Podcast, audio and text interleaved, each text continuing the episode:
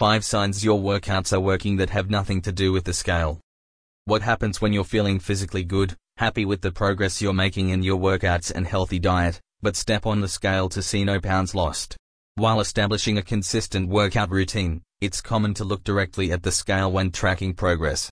But dropping numbers aren't the only signs of success, there are many other positive signs to look for when it comes to working out. Weight loss or weight maintenance is associated with improved self-esteem and self-satisfaction, according to some studies. Even without necessarily losing weight, however, there's evidence that physical fitness training can lead to improved mood and better work behavior. These non-scale victories are real, and acknowledging them is essential in maintaining a good attitude about working out. Celebrating these alternative milestones will help you stay motivated while achieving your weight-related goals. Weight loss takes time, but that doesn't mean you aren't making progress.